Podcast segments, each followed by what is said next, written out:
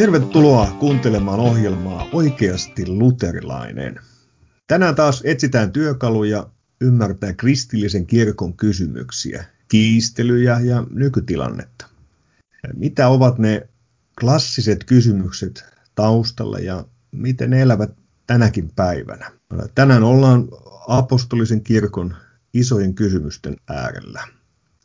Nyt kristillisen uskon ytimessä on tietenkin opetus pelastuksesta. Kaiken ytimessä on Jeesuksen, Kristuksen, ristin työ ja ylösnousemus. Jeesus sovittaa synnit ja voittaa kuoleman vallan.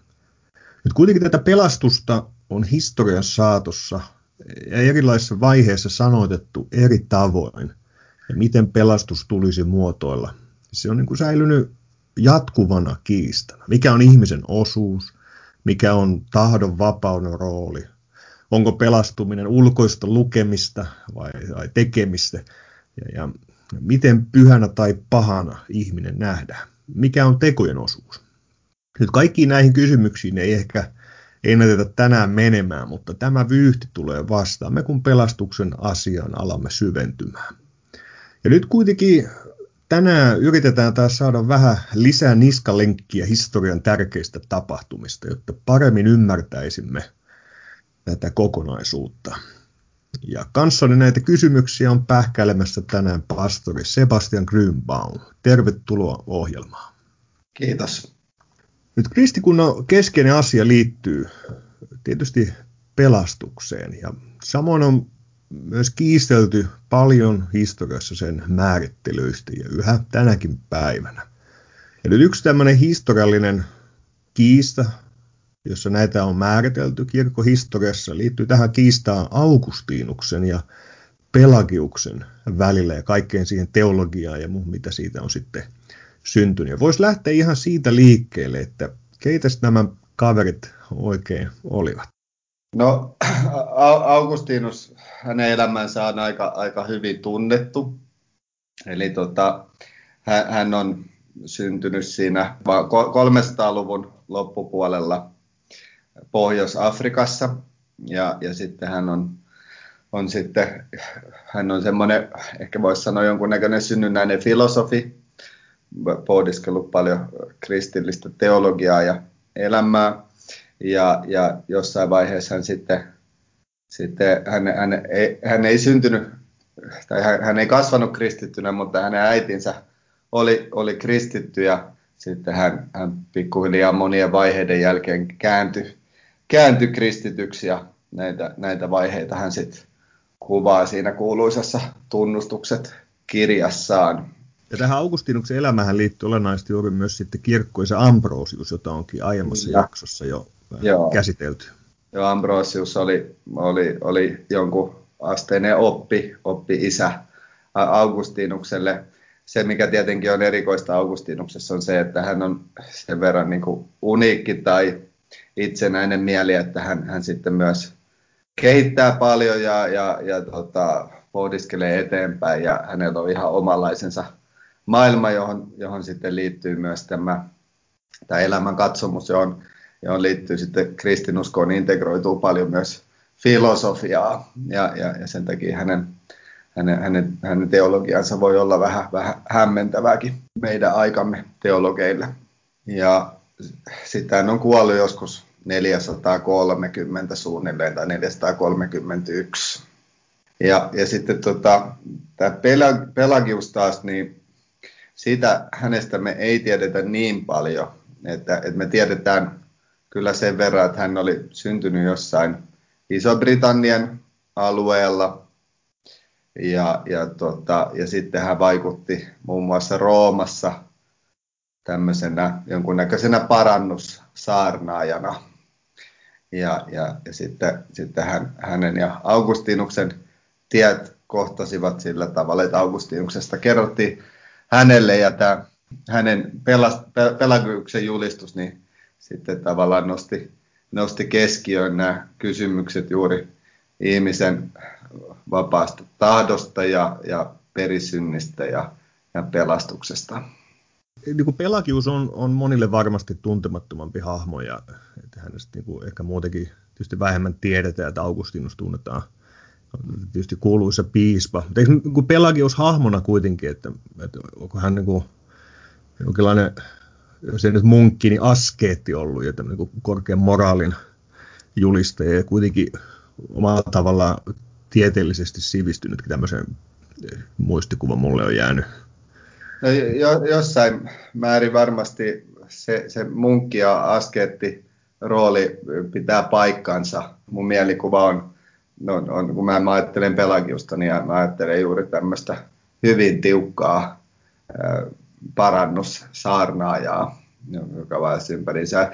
Kyllä selkeästi jonkun asteinen koulutus myös ollut, että todennäköisesti oli, oli, oli munkki ja, ja, ja tota, oli sieltä sitten saanut, saanut tota työkaluja hänen ajattelua varten myös.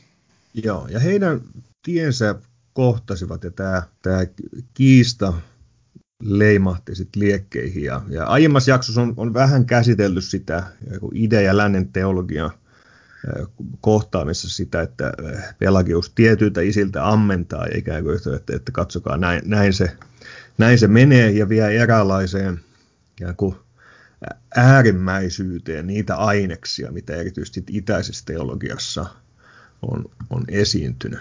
Ja nyt jos me yritetään saada ikään kuin kiinni, että mikä on tämän Augustinuksen ja Pelagiuksen kiistan ytimessä. Joitakin nostitkin näitä teemoja esiin, mutta et, et mikä on ne peruskysymykset, jos tätä pitäisi lähteä tiivistämään, että mistä siinä kiistassa on, on kyse tässä keskeisessä kirkon pelastusoppiin liittyvässä kysymyksessä, niin miten tätä, mistä, mistä lähdetään niin kuin, ottamaan kiinni niskalenkkiä tästä ongelmasta tai kysymyksestä? Toi on hyvä kysymys ja, ja tota, varmaan on, on, on muitakin lähtökohtia.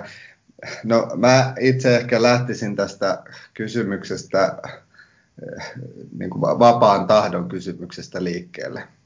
Eli, eli se isä, iso kuva varhaisessa kirkossa ja nyt erityisesti itäisessä kirkossa, niin, niin oli se, että yleisesti ottaen eh, puhuttiin ja ajateltiin, että ihmisellä on vapaa tahto. Ja tämä, tämä vapaan tahdon teologia, niin nyt, nyt jos me ajatellaan Lutheria suoraan, ja, ja silloin, jos mietitään siis nykyaikaisten luterilaisten silmälasien läpi, niin, niin silloin, silloin mä luulen, että me vähän erä, erehdytään. Että tämä vapa, Lutherilla vapaa tahto, niin, niin, niin se tavallaan se tarkoitti sitä, että ihmiset pystyy valitsemaan, että joko he menevät suoraan taivaaseen, noudattavat kaikkia Jumalan käskyjä, ja ovat pyhiä vanhurskasta itsessään. Ja, ja sitten sidottu tahto taas tarkoitti sitä, että ihminen ei tähän pysty synnin tähden. Mutta, mutta näillä varhaisen kirkoisilla niin vapaa tahdon ajattelu, se liittyy enimmäkseen siihen kysymykseen, että voiko ihminen olla, olla vastuussa Jumalan edessä. Että Jumala, jos Jumala on oikeudenmukainen ja hän, hän tuomitsee meidät, niin, niin silloin, si, silloin ihmisillä on pakko olla vapaa tahto jo, jossain määrin, koska muuten ihminen ei olla, voi, olla, voi, olla vastuussa omista, omista tekemisistään. Ja, ja nämä, suurin osa näistä kirkkoisista ennen siis Pelagiusta ja Augustinusta, niin, niin ne, ne ei niin kuin tähän ajatukseen vapaasta tahdosta riippuen, nyt tietenkin vähän isästä ja kenestä puhutaan, niin, niin, niin, niin se, se tota, tähän liittyy sitten, sitten, jotkut painotti sitä enemmän siinä merkityksessä, että ihminen tosiaan pystyy valitsemaan jotain hyvää tekemään, hyviä asioita, ansiollisia tekoja Jumala edessä. Ja, ja jotkut sitten painotti sitä vähemmän, että ihminen ei pysty pysty, pysty niin paljon. Mutta juuri tämä ajatus tästä vapaasta tahdosta ja vastuusta, niin se oli, se oli hirveän tärkeä varhaisessa kirkossa, koska muuten Jumala ei ollut oikeudenmukainen. Ja, ja, tota, ja, ja tähän, tähän sitten Pelagius tarttuu, tähän ajatukseen tästä vapaasta, vapaasta tahdosta ja vastuullisuudesta. Ja, ja, ja Pelagius ikään kuin tarttuu siihen niin, niin lujasti, että hän, hän sitten sit tota, häne, hänellä rupeaa menemään, hän menee niin kuin ikään kuin koko paletti uusiksi. niin sanotusti. Eli, eli hän julistaa, että Aadamin esikuva tai Aadamin lankemus niin ei ollut todellinen tai ei ollut lankemus siinä merkityksessä, että, että sen myötä olisi synti tullut maailmaan, vaan, vaan se oli, se oli vain niin huono esikuva tai esimerkki. Että tällä tavalla ei pidä tehdä. Ja, ja sitten, sitten hän myös julistaa sit toisaalta, että, että, että Kristus, Kristuksen vaellus täällä maan päällä, niin se oli toi, toisenlainen esikuva, koska hän on toinen Adam. Ja, ja se oli esikuva siitä, että miten me kaikki pystytään elämään täysin pyhää Jumala, elämää Jumalan edessä ilman syntiä ja ilman rangaistusta. Ja hän, Pelagius veti tämän siis aivan, aivan äärimmäisyksin tämän ajattelun ihmisen, ihmisen vapaudesta. Eli käykö siinä ikään kuin niin, että kun, kun tuossa heti aluksi sanoin, että kristi, kristinuskon pelastusopin ytimessä on, on Jeesuksen Kristuksen sovitustyö ja ylösnousemus, niin jos, jos kärjistää, niin tässä Pelagiuksen ajattelussa käy niin, että itse asiassa tämä pääsiäisen tapahtumat ei ole niin olennaista, vaan enemmänkin Jeesuksen antama esimerkki. No, näin, mä, näin mä uskaltaisin väittää, että, että siinä käy ju, juuri näin, että, että siitä tavallaan tulee, siitä Kristuksen elämästä tulee se, se juttu, mutta Kristuksen sovitus tai, tai kuolema ylösnousemus, niin se, se ei ole niin hirveän iso asia enää, enää siinä vaan se on enemmänkin vain esikuva, että tällä tavalla kristityille käytäisiin maailmassa. Joo, eli se iso kysymys vaikuttaa olevan, että miten me nähdään ihminen ja ihmisen luonnolliset kyvyt. Ja, ja ilmeisesti on niin, että Pelagius katsoo, että, että synti ei ole periytyvää, että mitä hän sanoo, että onko, onko niin kuin, minkälainen heikkous tai onko se vaan, että meillä on tänne hirveä määrä huonoja esimerkkejä. No, se on pelkkä esimerkki tai esikuva, että siinä ei ole minkäännäköistä muuta. Joo. muuta niin kuin. Eikä periaatteessa, eikö niin, että, että Pelagiuksen ajattelussa ihmisellä on niin periaatteessa kyky olla tekemättä syntiä. Kyllä, ja, joo. Ja, ja, ja silloinhan, että, että sen voisi, että armo kutistuu eräänlaiseksi ja kun onko se Jumalan antama mahdollisuus äh, aloittaa pelastuksen saavuttamiseksi tämä kuin käskyjen tie. Niin, niin ja, tai oikeastaan ehkä se olisi parempi ilmasta sillä tavalla, että, että, että se on niin kuin ikään kuin jo meissä. Että, että meissä on kaikki, mitä tarvitaan. Et, et, et sitten, jos, jos puhutaan Jumalan armosta, niin Jumalan armo on sitten se positiivinen esikuva, minkä hän antaa poikansa kautta että Jeesuksesta tulee, mitä tämän pukissa, eräänlainen niin valmentaja, joka tsemppaa, että nyt, nyt teet niin kuin täytyy ja tämä homma on hoidossa. No joo, jo, jossain määrin. Ja tietenkin onhan Pelagiuksellakin se ajatus, että, että jos Jumala rukoilee, niin hän auttaa ja, ja niin edelleen. Että et siinä on semmoinen, semmoinen osapuoli, mutta, mutta pää, pääasiassa voisi sanoa näin, että Jeesus, Jeesus on tämmöinen esimerkki enimmäksi, jota seurataan sitten. Joo. Mutta eikö se vaikeus liittyy ehkä myös siihen, että, että käsitteistö on, on niin, tai tätä tutkimaan, että mitä käsitteiden alla milloinkin on. Et, et mun, mun nähdäkseni, eikö niin, että pelaajukselle ei ole mikään ongelma puhua vaikkapa Jumalan armosta. On hyvin samankuulosta lausetta, mutta se on, on enemmänkin ikään kuin Jumalan antama kyky, tai, tai että siihen ei liity ajatusta, että se armo ikään kuin meissä vaikuttaisi jotakin, tai, tai ikään kuin avaisi meidän sydämen evankeliumille, vaan se on enemmänkin ikään kuin ylipäänsä ihmisyyteen liittyvä asia, Jumalan antama lahja. Joo, se on tämmöistä synnynnäistä, synnynnäistä Jumalan lahjaa, ja tietenkin myös Jumalan apua jossain määrin rukouksen kautta. Joo, se karkea erottelu sitten, että me, me nähdään, että tai juuri se kysymys, että miten, miten koko lailla turmeltuneeksi me nähdään ihminen. Ja tämähän on meidän sitten ehkä aikamme ihmiselle on joskus vähän hankala kysymys siitä, että, että kun, sit, kun me luetaan kirkon historiassa näitä kiistoja, ja vaikkapa sitten luterilaisten korostusta siitä, että ihminen on täysin turmeltunut, Mm. Niin mun on kuvitelma ainakin se, että me luetaan niitä usein väärin ja sillä tavalla me, se osuu me niin kuin oma aikamme ihmiseen ikään kuin sanottaisiin, että ihminen ei ole arvokas tai, mm. tai ihminen ei ole siis Jumalan silmissä kaunis tai, tai sitä, tämän tyyppisiä rakas, tämmöisiä asioita, vai, vai, vai yritetään sanoa sitä, että, että, että juuri suhteessa Jumalaan ja tämän, ja että pystyisi luonnollisesti itsessään valitsemaan seuraamaan Jumalan tietä, niin se on, se on niin mahdoton.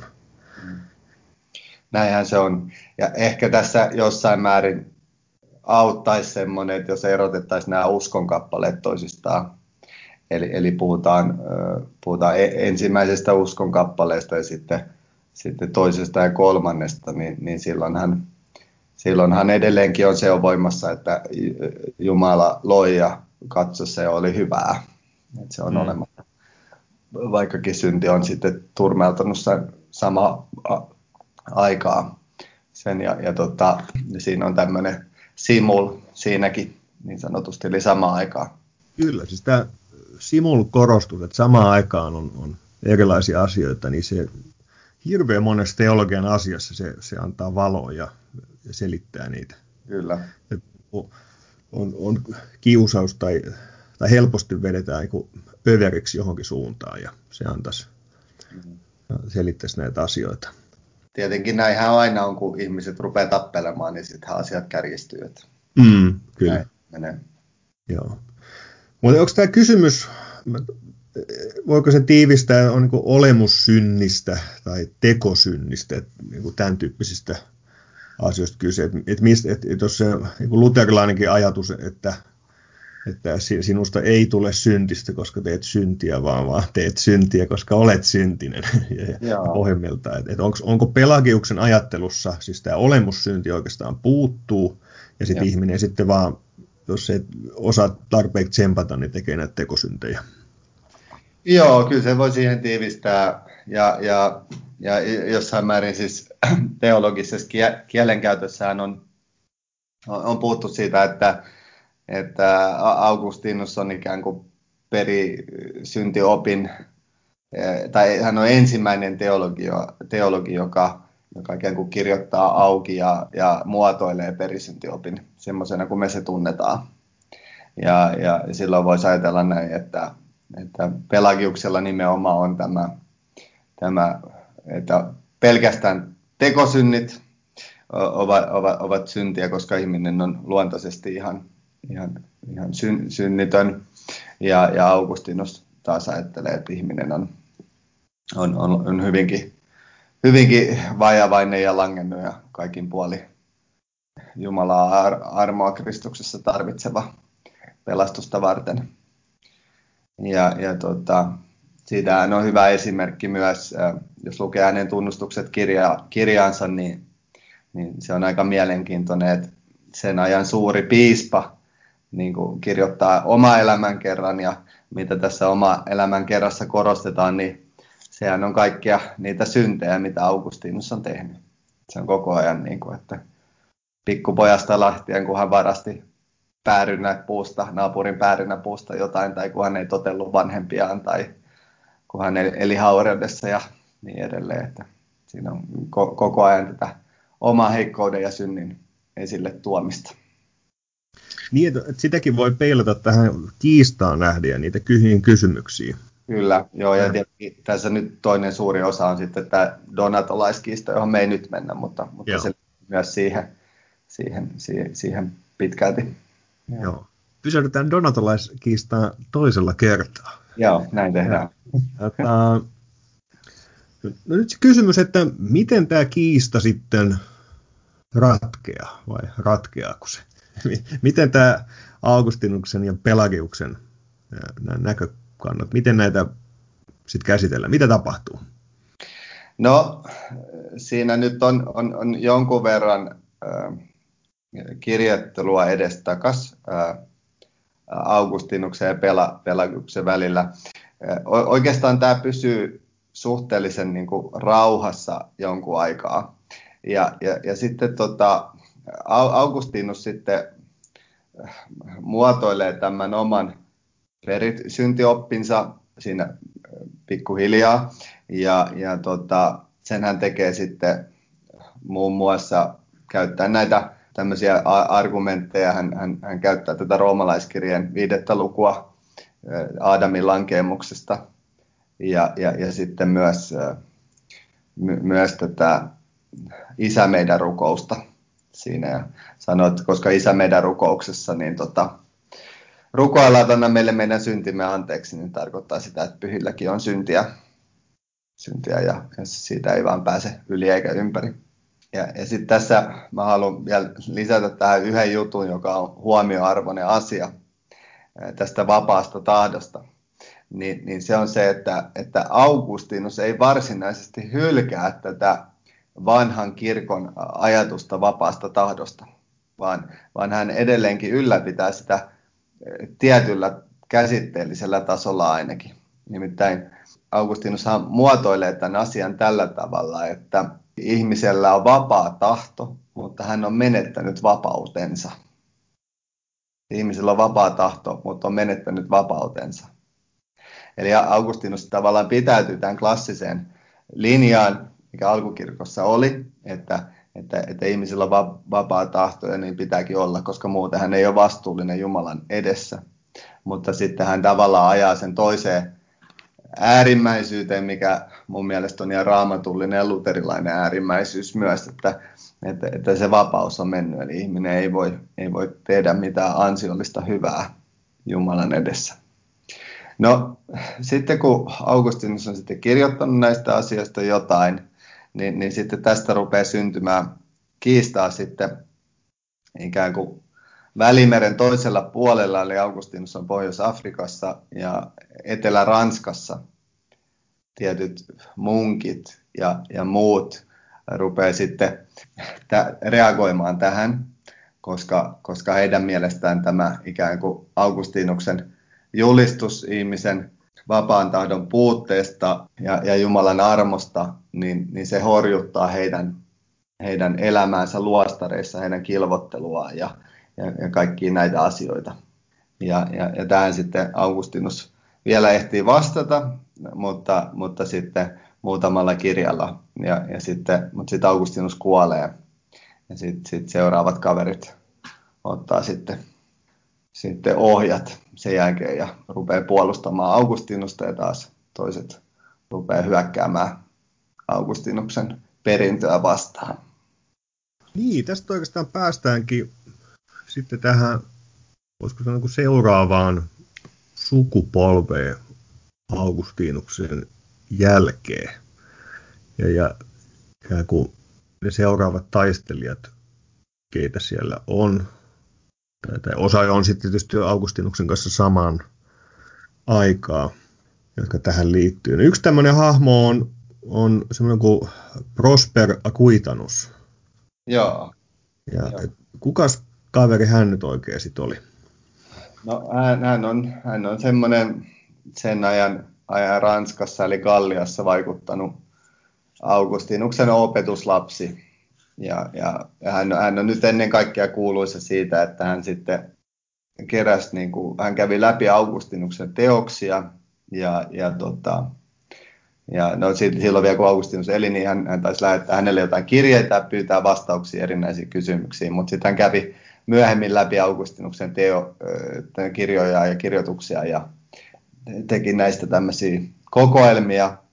Ja sitten myös vähän kehitti tätä Augustinuksen teologiaa, tai, tai, tai ei kehittänyt, mutta, mutta puhtaaksi viljeli Augustinuksen teologiaa ja yritti tehdä tämmöisen jonkunnäköisen mallin siitä kirkolle. Joo, ja eikö niin, että hän käy sitten, en tiedä kirjeenvaihtoa, mutta näissä kirjoituksissa on sitten myös vastaan tämän tyyppistä ajattelua, kun puhutaan ehkä niin semipelagiolaisuudesta, vaikka tämä termi itsessään ei, ei, ole, ei välttämättä esiinnykään, mutta siis tämmöisiä ajattel, ajatuksia, jossa, jossa ikään kuin vaikka ei suoraan otetta semmoisena sitä pelagiuksen mallia, niin rakennetaan – kuitenkin jonkin sen keskeisen kuin ajatuksen varaan. Miten kommentoisit tätä semipelagiolaisuutta? No joo, se on vähän tämmöinen jossain määrin vähän huono termi, tai vaikea termi ainakin, koska se semipelagiolaisuus itsessään, niin niin sehän on saanut nimensä tästä sitten tästä pelagiuksesta. Silloin voisi kuvitella, että se on ikään kuin, niin kuin sanotaan slangilla, että semisti pel- pelagiolainen. Eli, eli jonkun verran pelagiolainen, eli se olisi, se olisi niin kuin jo perinnyt pelagiukselta jotain ajatuksia. Mutta sitä nämä, nämä kaverit ei, ei todennäköisesti ollut tehnyt ja se ei välttämättä, siis nämä niin kutsutut semipelagiolaiset teologit, niin ne ei välttämättä ikinä ollut edes lukenut mitään pelagiuksesta tai kuullut hänestä. Ne oli tavallaan autuan tietämättömiä. Ja, ja, ja tässä niin kuin ikään kuin paljastuu se, että kun Augustinus vastaa aika radikaalisti pelagiukselle ja, ja, ja tavallaan kääntää sen kokonaan toiseen suuntaan, että ihminen ei pysty tekemään mitään, niin, niin hän ei ainoastaan niin kuin osallistu siihen keskusteluun, vaan Augustinus osallistuu paljon suurempaan keskusteluun. Ja, ja, ja se suuri keskustelu sitten on se, että, että kun ihmisen, ihminen on, on, on, on syntinen ja, ja ikään kuin, tai hänellä on se vapaa tahto, niin tota, mit, mitä se tarkoittaa.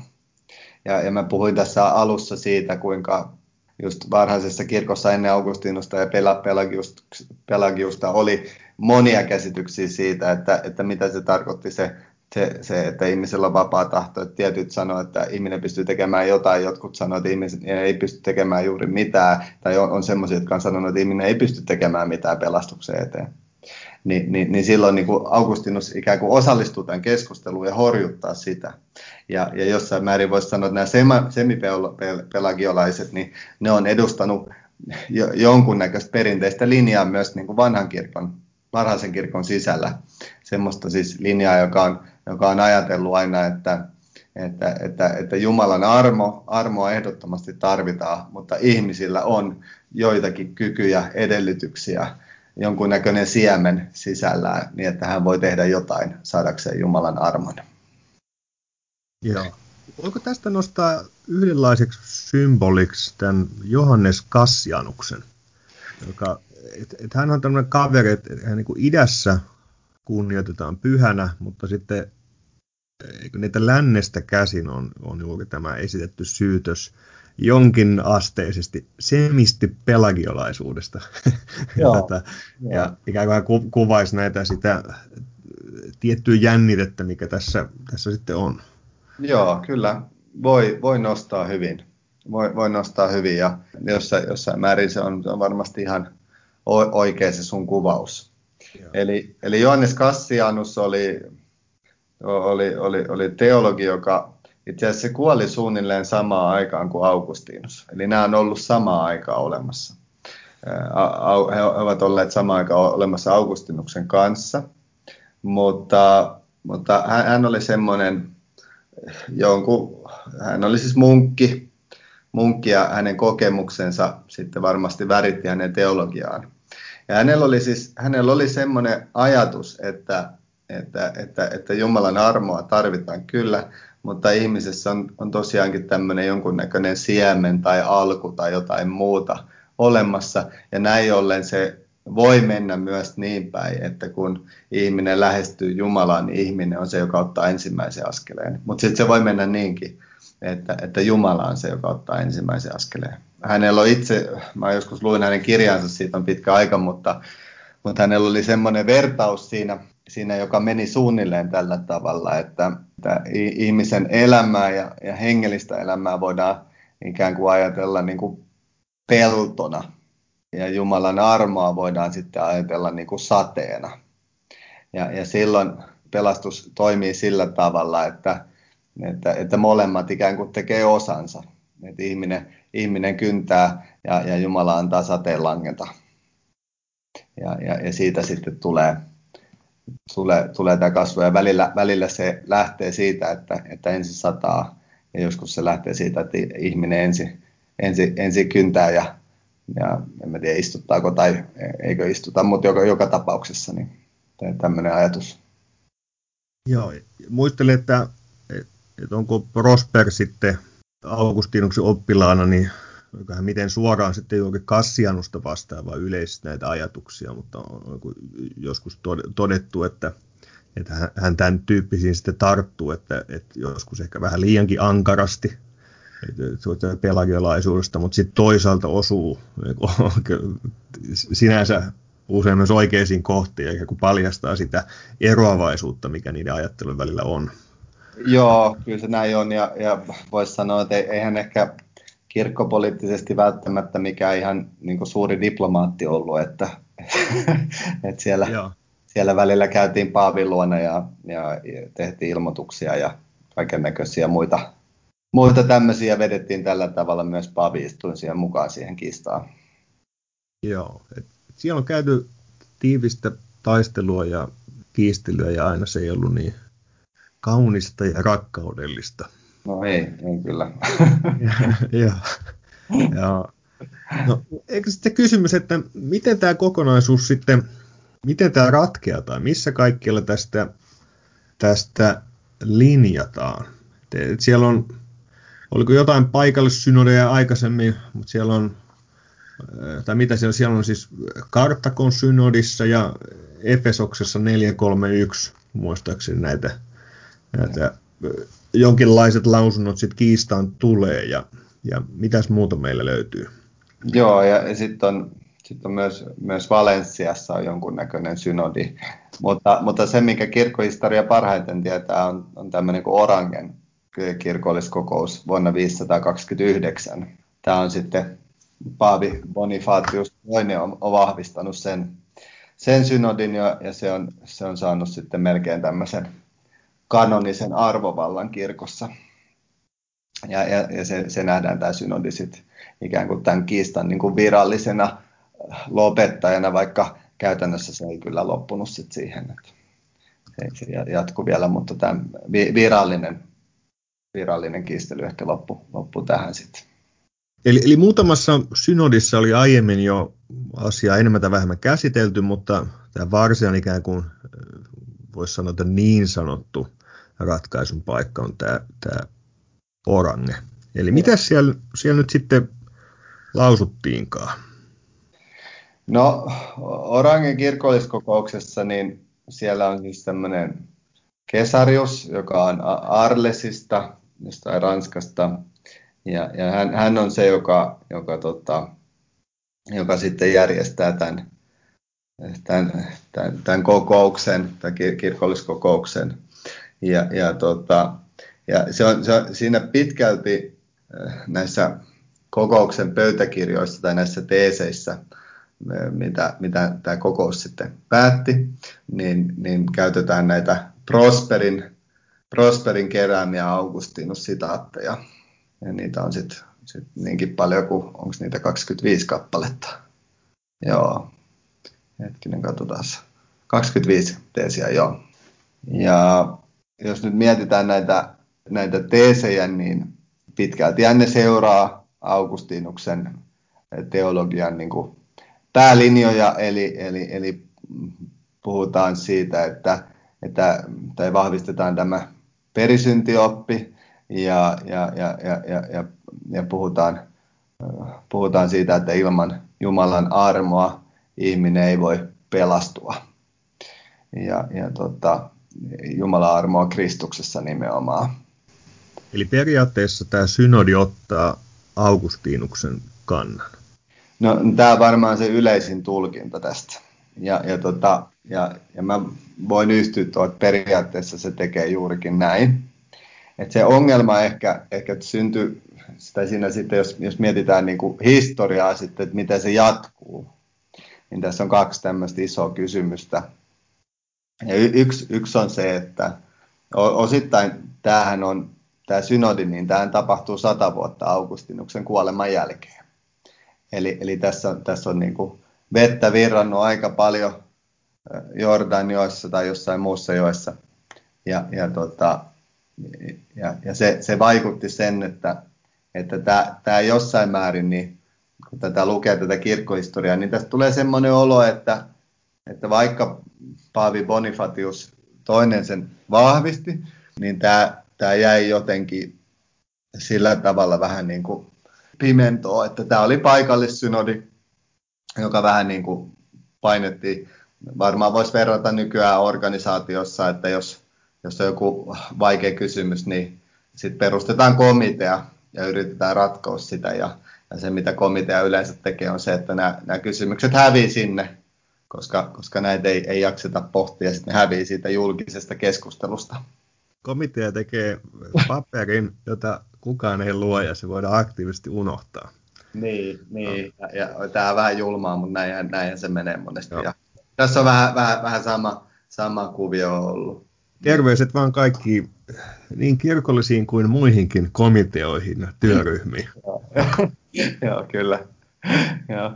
Ei se, mä voin henkilökohtaisesti sanoa, että mä ihan arvostan, kun joku jaksaa tehdä ja, ja, ja työskentelee ja se, se, on, se, se on, on monella tapaa arvokasta, mutta valitettavasti ihmisen keskittymiskyky on sen verran rajallinen ja voi vaan kuvitella, että mitä näillä kaikilla oli tuohon aikaan, että niillä oli ihan kädet täynnä, kun kristinuskosta oli just tullut valtionuskonto ja, ja, ja ka, kaiken näköisiä myllerryksiä ja muutoksia ja kaikkia, että varmasti meni helposti ohi asiat.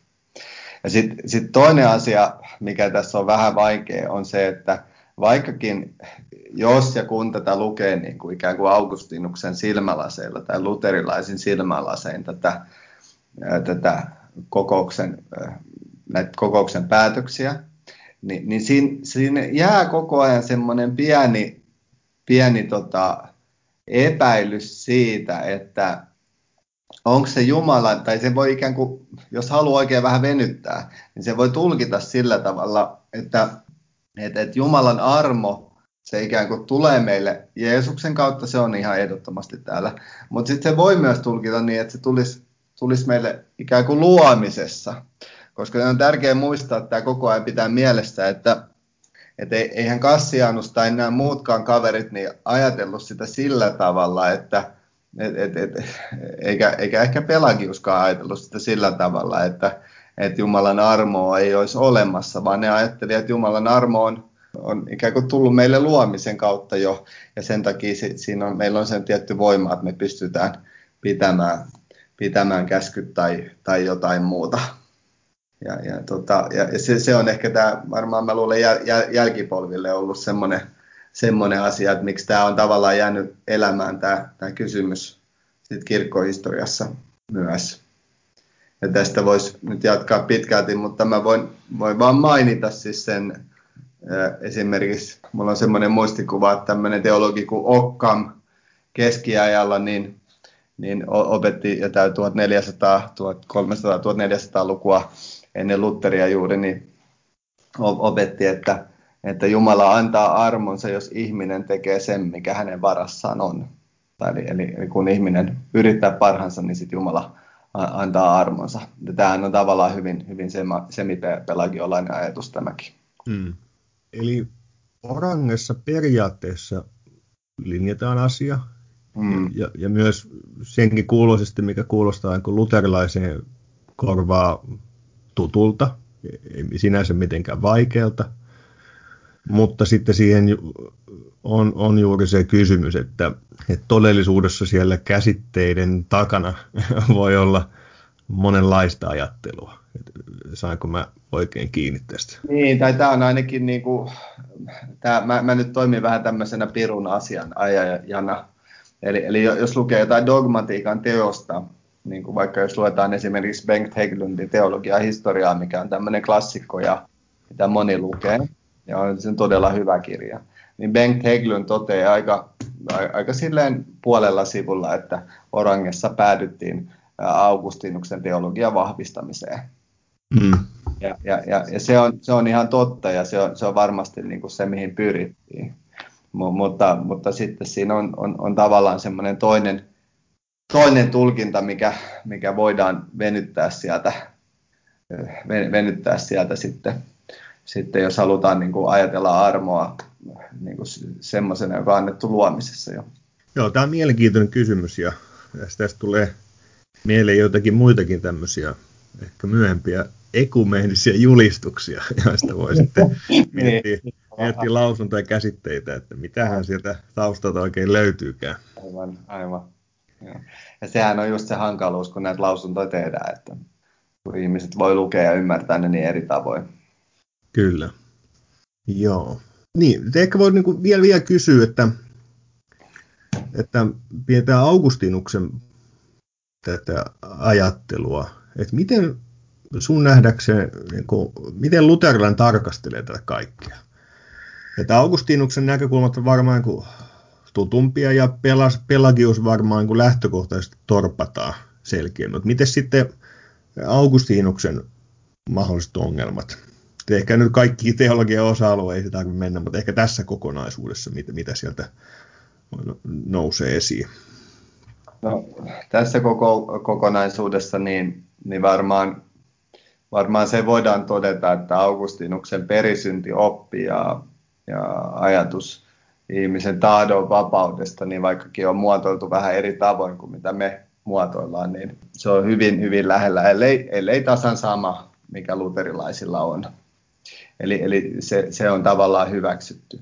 Ja sitten semmoinen iso, isompi tota, kehä, mistä, minkä voi mainita tässä yhteydessä, niin sehän, sehän, sehän on tavallaan se, että, että me, me edelleenkin ikään kuin keskustellaan, kun me puhutaan esimerkiksi laista ja evankeliumista tai, tai, tai synnistä ja armosta tai vanhasta ja uudesta ihmisestä, kaikista näistä, niin, niin me, me keskustellaan tässä Augustinuksen luomassa kehässä. Ja totta kai se on myös raamatullinen kehä, en mä sitä sano, mutta Augustinus on se, joka kirkkohistoriassa on nostanut se esille. Ja, ja siinä määrin me ollaan hyvinkin kiitollisia siitä.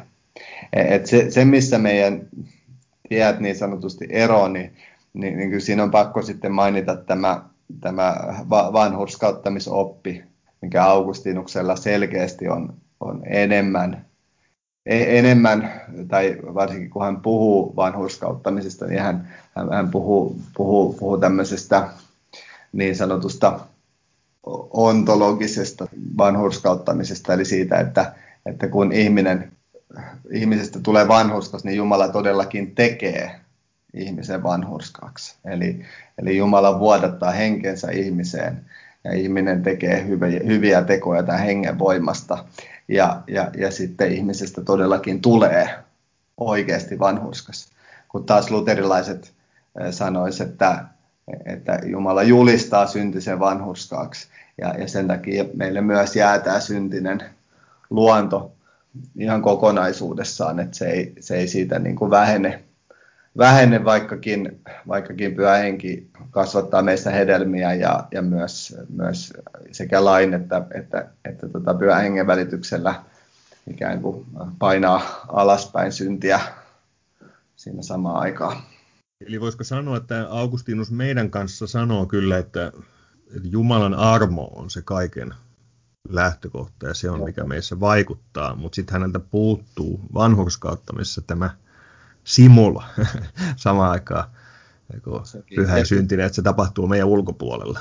Kyllä, kyllä, joo, näin voisi sanoa, ja juuri sit se, se toinen se vanhurskaaksi julistaminen, se niin, niin kutsuttu forenssinen vanhurskauttamisoppi, niin sitä ei kyllä, tai sitä on vaikea löytää Augustinukselta. Että, että sitten tietenkin voidaan, niin kuin luterilaiset isät on, on siitä kuuluisia ja Tästä on tehty ihan väitö, väitöskirjakin Kemnitsistä ja, ja kuinka hän tutkii tätä Augustinusta.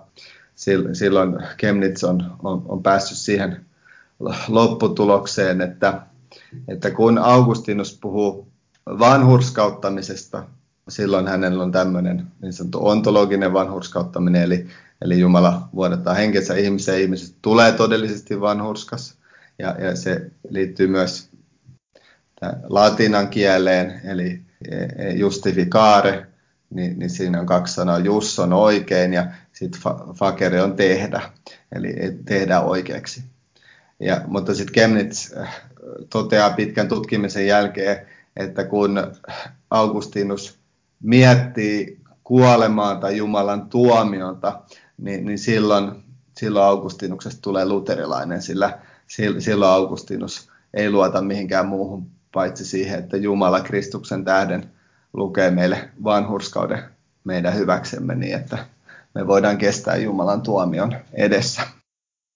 Ehkä iso kuva on se, että kun Augustinus puhuu vanhurskauttamisesta, niin meidän näkökulmasta se on lähinnä pyhitystä silloin. Tai silloin puhuu lähinnä, lähinnä pyhityksestä. Joo. Ja näitä teemoja löytyy myös sitten piestä Augustinuksen muistopäivän päivän tekstistä. Laitan sen tuo ohjelman ohe linkkinä. Sieltä pääsee lisää lukemaan pyhien muistopäivistä. Ja hyvä, että nostit esiin, että luterilaisten isien näkökulmia tähän historialliseen kiistaan, tähän kysymykseen. Ja kysyisin, että onko vielä, vielä jotain, mitä siihen liittyy, haluaisit nostaa esiin, että miten luterilaiset tätä kaikkea katsoo. Itselle on jäänyt joku semmoinen ajatus siitä, että se, perusajatus on, että, että sinänsä ratkaistaan tämä kiista, vaikka kaikki määritelmät ei olekaan vielä, vielä silloin täysin maalissa ja valmiita, mutta se, vaikka se tietty kehikko sitten alkaa, alkaa silloin hahmottumaan tämän kiista yhteydessä.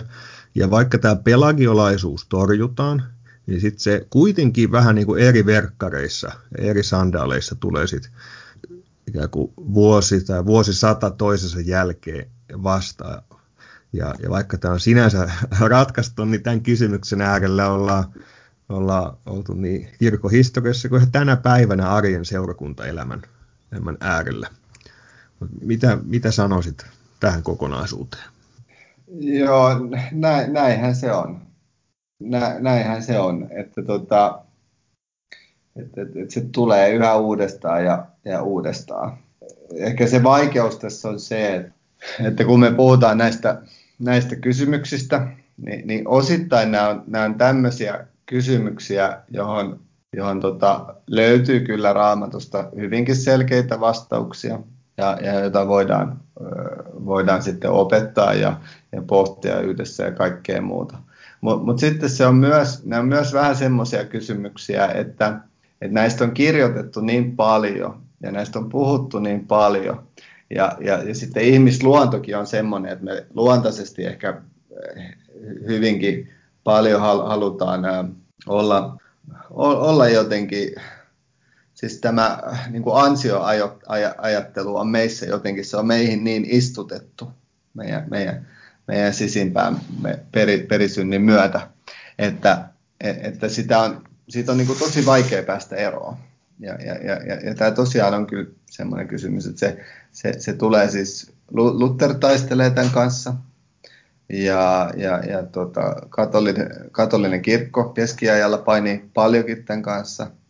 Ja kai niin kuin moderni katolilaisuus, niin voisi sanoa, että, että se on suurin, suurilta osin se on semipelagiolaista ihan tietoisesti jossain, jossain määrin. Ja, joo, mutta sen, sen tästä voisi sanoa vielä, että luterilaiset isät tavallaan, niin kuin, ainakin tunnustuskirjoja, jos lukee tunnustuskirjoja, niin niin ne aika, aika suoranaisesti ne, ne lainaa Augustinusta ja sitten ne, ne on sitä mieltä, että Augustinus on ihan meidän puolella. Ja, ja tässä tämmöisissä poleemisissa kirjoituksissa. Ja, ja se johtuu pitkälti siitä, että, että silloin ei, ei ehkä ajateltu niin, tai, tai kun ne kirjoittaa näitä, niin ne ei pysty ajattelemaan kokonaisuutta koko ajan, vaan tämmöisissä polemisissa kirjoituksissa, niin ne, ne, ne ikään kuin ne ottaa yhden koodan, yhden opinkohdan jostain toisen tosta, jostain muualta ja sitten ne sanoo, että, että näin Augustinuskin opettaa. Ja se, se on yleensä ihan totta, että niin Augustinuskin opettaa, mutta se, se koko kuva on aika paljon repaleisempi ja hajannaisempi kuin mitä ehkä, ehkä, ehkä tunnustuskirjoista käy ilmi. Joo, ja Augustinus on semmoinen kuin teologian jättiläinen, että niin monesta asiasta löytyy materiaalia Joo. jossain määrin, että, että semmoista – niin kuin siellä sivun tekstissä todetaan, että semmoista tiettyä yhtä niin sanottu tähtioppilasta ei, ei löydy, vaan, vaan sitten että niin kuin kaikissa nykyisissä kirkkokunnissa sit on, on, on tehty valintoja. Kyllä, näin. Kyllä näin, näin, näin, se on pakko, pakko todeta, että, että näin se menee, että kaikki, kaikki lainaa häntä ja kaikki on, on, on enemmän tai vähemmän hänen oppilaitaan, mutta, mutta kukaan ei kyllä ole omaksunut täysin hänen teologiaansa kaikilta osin. Joo. Joo. Jäin itse miettimään tätä, tätä semipelagiolaisuus kiistaa vielä ja että et onko se jonkinlainen kuin leimasin kirves ja miten tärkeä termi asia se on, se on ymmärtää, onko tämä hyödyllinen näkökulma ja, ja juuri se, että, että vaikka ei ole puhtaaksi viljeltyjä pelagiolaisia, niin sitten on kuitenkin tämmöisiä vaikutelmia. Ja, ja moni myös historian hahmoihin tätä termiä on sitten annettu. Itselle joskus oli se mielenkiintoinen havainto, että tämä, tämä lause, että pitäisi uskoa se, mitä on aina uskottu. Ja tämä Vincent Leirinumilaiselta. Aivan. Niin, niin, niin itse asiassa hän, hän käytti tätä ilmeisesti juuri Augustiinusta vastaan. Ja vähän te syytätte semipelagiolaisuutta, niin se asettaa tämän lausunnon sitten vähän, vähän erilaiseen sävyyn. Nä, nä, näinhän se on. Ja, ja tota, kyllä niitä on varmasti monia, monia tämmöisiä lausuntoja kirkkohistoriassa, mitä, mihin, mihin pitää suhtautua vähän niin kuin varovaisuudella. Että, että tämä semipelagialaisuus on itsessään ihan varmaan ihan, tai sanotaan näin, että sitä voi käyttää, mutta, mutta se, on, se on vähän niin kuin historiallisesti, se on, se on hyvinkin vaikea termi, niin kuin mä totesin, että, että se antaa ikään kuin väärän kuvan. Mutta, mutta jos, jos niin kuin nykypäivänä haluaisi miettiä, että, että mitä on semipelagiolaisuus ja ketkä on, on semipelagiolaisia, niin, niin kyllä niitä on, on edelleenkin meidän joukossa. Ja, ja ehkä tässä nyt voisi vois sanoa, vaikka he eivät nyt itseään nimitä sillä nimellä, eikä, eikä, enkä mä tiedä tarviiko meidänkään sitä tehdä, mutta, mutta esimerkkinä voisi antaa tämmöiset erilaiset vapaat suunnat, missä puhutaan paljon uskonratkaisuista ja, ja, ja puhutaan Jeesuksen vastaanottamisesta ja Jeesuksen seuraamisesta ja, ja, ja kaikkea näitä. Ja, ja siinähän nimenomaan on taas tämä sama kysymys, eli, eli, eli siitä, että kumpi ottaa sen ensimmäisen askeleen, että onko se ihminen vai Jumala, ja onko meidän pelastus 99 prosenttisesti Jumala ja 1 prosenttia meidän, vai no, onko ne prosentit 100 ja 0 vai jotain muuta. Ja, ja, tota, ja, ja siinä mielessä se on, se on kyllä hirveän olennainen kysymys ymmärtää ja olennaista pohtia tätä, tätä asiaa, niin että, että saa tavallaan tämän peruskuviot selkeäksi ja ymmärtää, että, että, että mistä tässä on kysymys. Ja, ja, ja, ja totta kai pohjimmiltaan, kun mennään siihen, että miksi tämä on tärkeää, niin tämä on tärkeää sen takia, koska ilman tätä niin, niin, niin meidän vanhurskauttamisoppi, joka on se raamatun ykkösjuttu ja, ja, ja meidän kallein aarre, niin, niin se, se turmeltuu yksinkertaisesti, että, että mikäli ihmisille annetaan roolia pelastuksesta, niin silloinhan siinä, se on aina Kristukselta pois. Se on aina, aina Kristuksen teosta ja työstä, työstä pois. Ja ytimeltään me palataan juuri raamatun tulkintaa. Niin Augustinus kuin Pelagius halusivat olla, olla Paavalin ja roomalaiskirjeen seuraajia. Ja, ja sitten luterilaisesta vinkkelistä Augustinus esittää vaan sit selkeästi paremman selityksen että mitä tässä, mitä Paavalen toikasta tämä roomalaiskirjeessä sit, sitten opettaa ja, ja näin, mutta että, että pyhät kirjoitukset on sitten kuitenkin se, se paikka, mihin palataan ja mihin, mihin Augustinuskin sitten yrittää luoda kehikoita ja, ja on paljon tärkeitä löytönyt, vaikka kaikessa ei maaliin osunutkaan.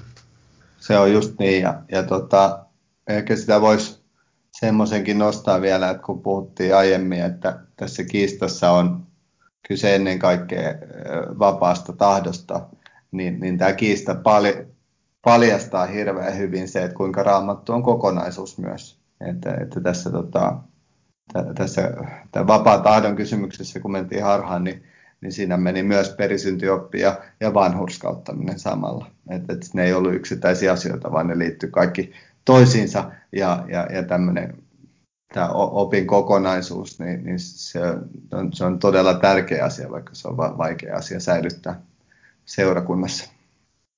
Lämmin kiitos Sebastian, että pääsit mukaan ohjelmaan. Ei olla semipelagiolaisia, mutta ollaan otettu semisti niskalenkkiä pelagiolaiskiistasta ja toivon mukaan nämä kirkon elämän suuret kehikot ja, ja teologian valtameren meriväylät on voinut myös siihen kuulijoille hahmottua. Ja näiden kirkon suuren kysymysten äärellä jatkamme käsittelyä jälleen seuraavassa ohjelmassa. Siihen saakka moi moi.